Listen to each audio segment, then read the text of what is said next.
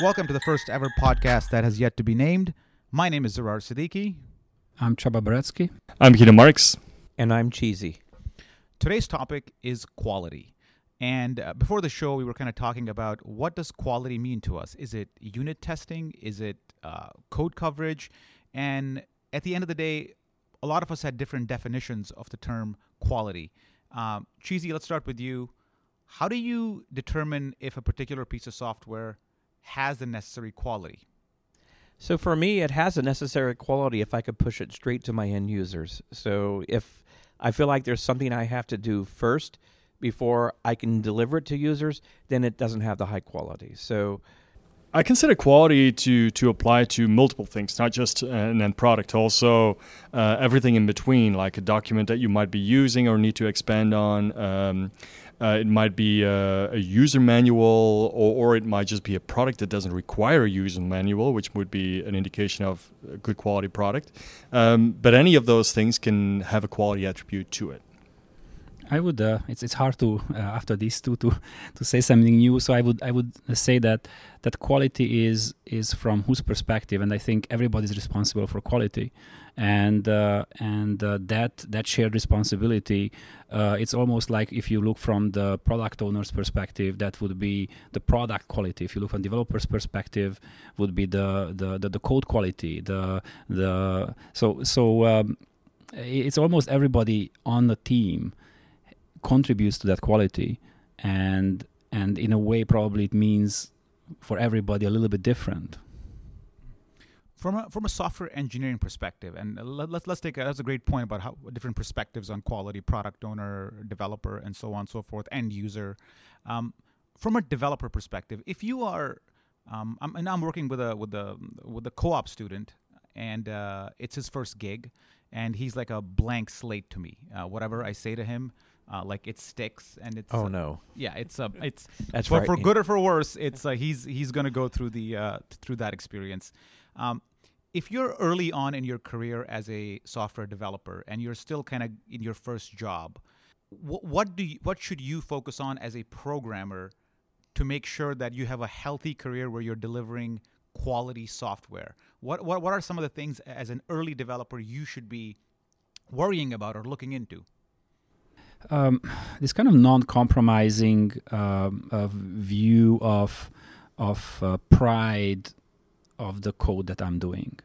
So and, and and I think that's that, that's super key here. That as as an example, when when you come into an organization, the learning of of uh, of these non-compromises kind of sticks with the developer for for the rest of their career. This is this is I was very lucky that that I had mentors who, ha- who were these kind of non-compromising mentors who who taught me that that you cannot make any kind of shortcut at any point in time in your in your code in your testing. So for example, the the, the, the most important learning earlier, uh, very early in my career, was that the test code has to have production quality.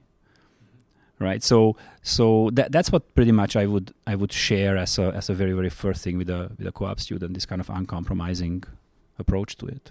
And i think Csaba, what you said actually hits home with me significantly and that is if you feel comfortable sharing your code with somebody else and you feel proud of that code then then that's probably a sign that you develop code with decent quality and um, and from the very first day that you don't feel proud of that code and you don't really want to share it comfortably with anyone else or with uh, maybe your boss or whoever that, that might be, um, then you have an issue, right? So, so having that that pride and making sure that you always can be proud of that code is a is a very important aspect of it. Yes, I I agree with both of you, and I think I'm going to throw something else in there as well, which is uh, if you're new, don't listen to a lot of what the industry is telling you right now. You see, we have in this industry made a couple of really, really large mistakes over the year. One of them is not holding the people who write the code accountable for the quality of that code. Here, here. And so, so often what we have is developers who are pushed really hard to deliver something very fast, regardless of quality and there's somebody else who is there to kind of check the quality, and that that's that's that's a spiral downward in my view. So as as a developer, you are responsible for ensuring that what you write works. It works properly in all conditions, and so uh, so I think developing uh, that mindset of quality early on is just as important as developing good coding techniques and understanding craftsmanship, in my view. That reminds me of something that um, uh, Jim McCarty once said to me, and um, that is that if you see it, you own it. So if you see a problem, if you see a problem with quality of a certain aspect of the code, you own that problem. It doesn't matter which role you have. It doesn't matter whether you created the code or you need to adjust it or you're just using it. Mm-hmm. Uh, it's your responsibility to do something about it, even though uh, the only thing that you might be able to do is escalate it. Yeah, I, absolutely, and and I, I, I guess I can build on that even a little bit more. What you just said, you know, which is, again, don't listen to what everybody tells you. I can't tell you how many times I've walked into a team. Probably all four of us here have had the exact same uh, situation where they were told by somebody who comes from a QA background, maybe that you know the solution to everything is to write lots and lots of end-to-end tests, and this is how you ensure quality. I have never seen a case where you can use end to end tests and validate the quality of a system. In fact, uh, usually it, it works in the opposite way. So, so at the same time, what we need to do is we need to realize that that there's a lot of ways to test something, and I think a skill to develop again in the early stages is knowing and understanding what type of risks we're facing, and knowing which tool to pull off the shelf. Often, when we're talking about the functional behavior of a system, it is unit tests. That's where you drive your code, you know, and that's what drives quality, both in the the the behavior of the system itself, and if you're doing TDD, in my view, in my experience, also in the design. So, but there's other things like exploratory testing, like uh, component testing, etc., that also should be there.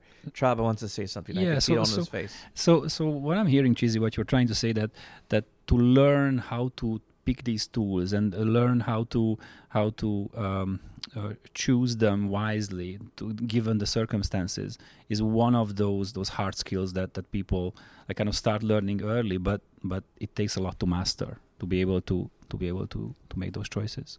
I, I think uh, early on in anybody's career, or even later on, I think it's very important to work for an organization where you're allowed to do some of the things you guys are talking about. I mean, there's this age-old uh, battle between product and developer, where one is optimizing for the number of features being shipped, and the other one is trying to do the things that that you guys talked about, is have clean code and not compromise on certain matters um, and, and, that's the that's always the tension in there.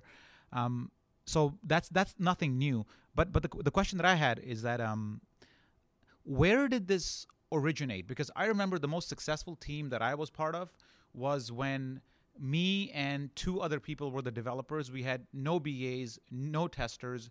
We just talked to the end stakeholder, and they gave us some stuff, and then we built it, and they showed we showed it to them. This was agile before agile how did we introduce so many middlemen into the process? Like, how, how did this happen? And like, what what has been the effects of introducing a business analyst, a QA analyst, a SME, and all these things between the developer and the and the end user? So I, I find that that distance has gone increased over time, and that is proportional to the amount of quality, or inversely proportional to the amount of quality in the system. Yeah, I don't, I don't know where in history we started uh, introducing other roles, and we started introducing an awful lot of handoffs between those different roles, and specializing on on, a, on one element alone, completely out of context of uh, the entire application and the business value that you're you're trying to deliver. I don't know when that started, but I do know that uh, right now it's available everywhere, and these are the kind of walls that we're trying to break down. So that's that's an important aspect.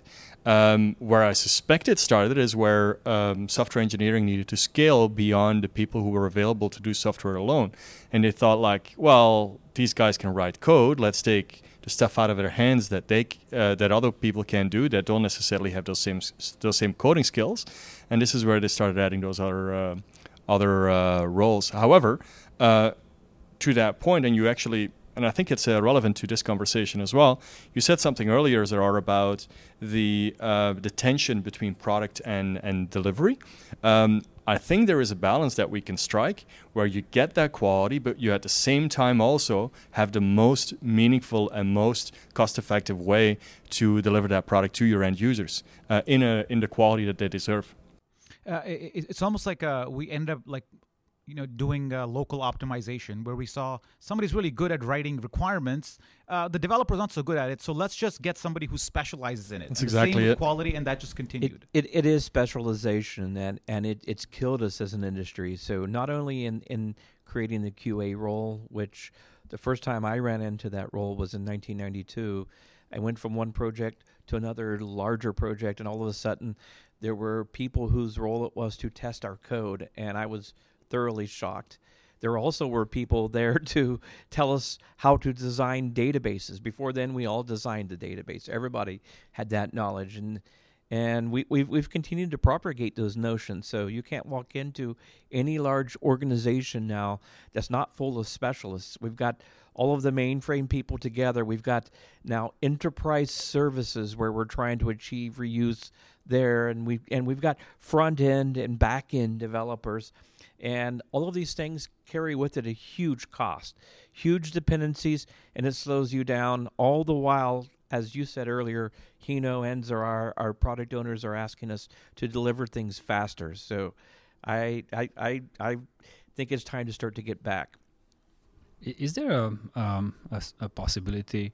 And uh, I know that some developers might be mad at me if I say that that uh, around those times it was it was a bit of a how do I put this? A little bit of an embarrassment if if you said about yourself that you are testing or you are doing or you are doing testing.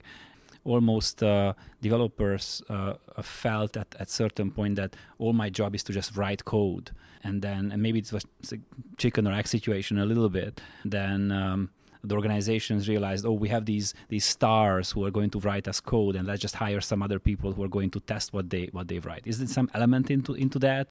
In a conversation with developers in the past, I've, I've explicitly had the answer, well, hey, do you really expect me to write tests? I've been to school for four years to write code. I'm not going to waste my time on spending t- uh, on writing tests. So I've, I've actually heard that answer. Now, the question, of course, is where did that come from? Because these guys came out of school, out of university. That does mean that university is teaching those kinds of practices and behaviors. And where does that come from? Well, that is obviously tailored towards the industry that we have today. So we're kind of in this vicious loop where the education system is is uh, is helping people to behave in ways that they expect right now in in in the industry. We got to break this here in the industry in order for education to change and in order for the people to come out of out of school to actually be able to be effective immediately. I, I can't say if it's the education system or not, but I believe it is the companies quite a bit. So so anyway, Csaba, you asked where did it come from? I can tell you, uh, my experience was that project that I mentioned a little while ago was the first project where there was a large consultancy that came in as well into the company I was working with at the time. And all of the developers that were part of the company, that were part of our engineering group, we were used to ensuring that the quality was there. All of a sudden, we had a large consulting company. I won't mention the name, or maybe I will. We'll see uh, who came in. We'll cut it out. and uh, Structured brought the QA and brought a bunch of developers who weren't focused at all on quality, and it was completely shocking to all of us that that that you know that that we had developers all of a sudden who were pushing things out. Testers were finding lots and lots of defects, and and we were just stunned. And ever since then, every company, the majority of the companies that I've gone to, that has been the view. Developers aren't paid to test, which which is kind of odd and it's and that has continued to propagate this view that Gino just mentioned, which is that oh, I'm a developer, I don't need to test. But can you think of another industry where somebody does work that it, that where they're not held accountable for ensuring that that that it actually is right? So, um, so I, I, can tell you, uh, based on some working with some co-op students over the last year or so, uh, that they absolutely do not teach testing in university. Uh, because they have you know 21 hours of class or whatever it is, and they're optimizing for learning the language. Uh, testing is generally an afterthought, um, if a thought at all. So that that's present day, and that was the case when I went to uh, my alma mater. Um, University of Toronto, great university, got a bunch of degrees there, but they did not teach testing at all. But just to play devil's advocate on that point, there's a common theory or a common uh, response to this uh, that that somebody from an, a large organization might give you, and, and it's something like, well, developers um, shouldn't be testing their code because they wrote it, so psychologically they're not tuned to find it. They're looking for happy paths and success cases, and, and that's why you need somebody else who is unbiased, who will hammer the system and try to break it and be like the the villain of the system. And and w- what do you guys have to say to that uh, that response? Well, um, when we talk about quality, and I know that all four of us uh, here in the room, we're all talking about test-driven development. And um, if you are doing this in a way that actually takes care of those special exception paths first, then there is you're actually building your uh, own biases, or you, you're you're building your processes around your own biases to basically tackle those things that you just mentioned, and they're fair. They're they're they're absolutely there. There's other practices as well around uh, pair programming that would help you with that as well. And we are not saying that there is no value in in having uh, exploratory tests in the end. We, we're not saying that there's no value in working together with people who have a specific testing mindset and then bring that into the developers as well. That's an entirely different story. That still needs to happen because those biases really do exist. So, I every time I've heard that, uh, I've always felt like it was bullshit. To be honest, so I mean, again and again, I've I've heard, well, you need somebody else to test it because somehow, if you look at your own code, magically, you're not going to be able to think right, you know. And and uh, I've always thought, well, that's just an excuse people bring, make to try to justify a lot of manual testers.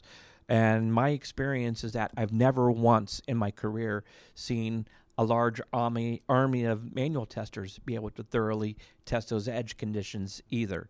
And and the reason for that is because they don't even know what they are. They might know at a high level, at a requirements level, what the edge cases are. But what they don't know is the path through the code has dozens and dozens and dozens of edge cases along the way that they don't even know how to check for. So there is, in my experience, virtually no way to thoroughly test a system from the outside. The only way to truly test all of the code and ensure that we handle all of the conditions is with from the inside, which for me is unit tests. And, and just to answer your question, there are I find it utterly ironic that that if if this method would work, then we would have bug-free software everywhere in the world, and every single software would be bug would be bug free because this this became the prevalent uh, uh, methodology in the last 20, 20 25 years. Uh, what percentage of the companies truly use uh, like like where the developer owns quality? How how how how prevalent is this in the industry it, it, it's, it's not common in enterprises but but I will say one thing. The the enterprises or the companies where I have gone where people are held accountable for the quality of what they do those are the places that regularly deliver a far higher quality product. Yeah, I agree with that. The end to end responsibility there, that's a very important aspect to it. Or let's talk about something specific to kind of round this off. Code coverage is often used as a uh, indicator as of quality. And we have Jacoco in our Maven builds. We have, you know, insert your own tool to give you coverage what is your view of code coverage as a proxy for software quality? Well, code coverage, boy, uh, it's, it's, it's probably one of those. Uh, so if it's used well, as uh, what I mean by used well, uh, you can look at it as a trend, right? And and and and that could give you a little bit of indication where is your where is your code going, right? So as a trend, I think it's it's pretty good to be to be as your definite oracle of, of predicting code quality is alone it's impossible what, what are good uh, metrics for quality if there if there are any like th- there, there are a bunch of other things that that other tools, uh, uh, static code analysis, uh, uh performance testing. So so th- there are a bunch of other items out there that that it's it, like like if you use this a package, it's it's going to it's going to give you a, a much better uh, uh, confidence that your that your code is is, is high quality. I, I see that problem uh, quite frequently where developers get this really nice feeling and sense of accomplishment and sense of completion when they see their IntelliJs with green bars on the side uh, and they they like okay my my job is kind of done and and one of my challenges over the last couple couple days is just because that thing is green does not mean you have covered any of the right. or, or, or all the test cases or right. all the cases I should say. So for me, code quality is is a vanity metric, and it's just as good as van- a vanity metric as any other vanity metric is. And it doesn't tell you anything about the quality of your code specifically. It just tells you about how good you are at gaming metrics. That's that's the only thing it does. So um, I, I agree with Csaba though that if you are writing good tests and you see your quality going up or you see your coverage going up, that's that's a positive sign. I agree with that. But that doesn't mean uh, if you have 95% code coverage, it doesn't mean that your code is covered for 95%. Have you ever tried to paint a white wall red? You should try that. You could you could cover the entire wall with red just once and you should look at what the quality of the paint job is. It's not very, very, very good. You uh, probably need to add six or seven coats to uh, to make it look red and to not make it look uh, like I don't know what what kind of a job it would be or what name you would give it. But the same thing is true with code coverage in code. It's not because you cover the entire thing that you're actually having higher quality code. So the tools that I I don't think you honestly. I, I don't think you have good metrics for for code quality. Uh, the only good metrics that you have are the ones that you can see in production. Uh, if your your customers are happy, if the service doesn't go down, if they're not calling your service desk because something is not uh, working as expected or something is not clear, then you have good quality. For me, that's the only kind of metric you can use. Yeah, I I, I agree with both uh, Csaba and Gino. Code coverage only shows how much of your code executes whenever you run the tests. It doesn't show how much you've actually tested.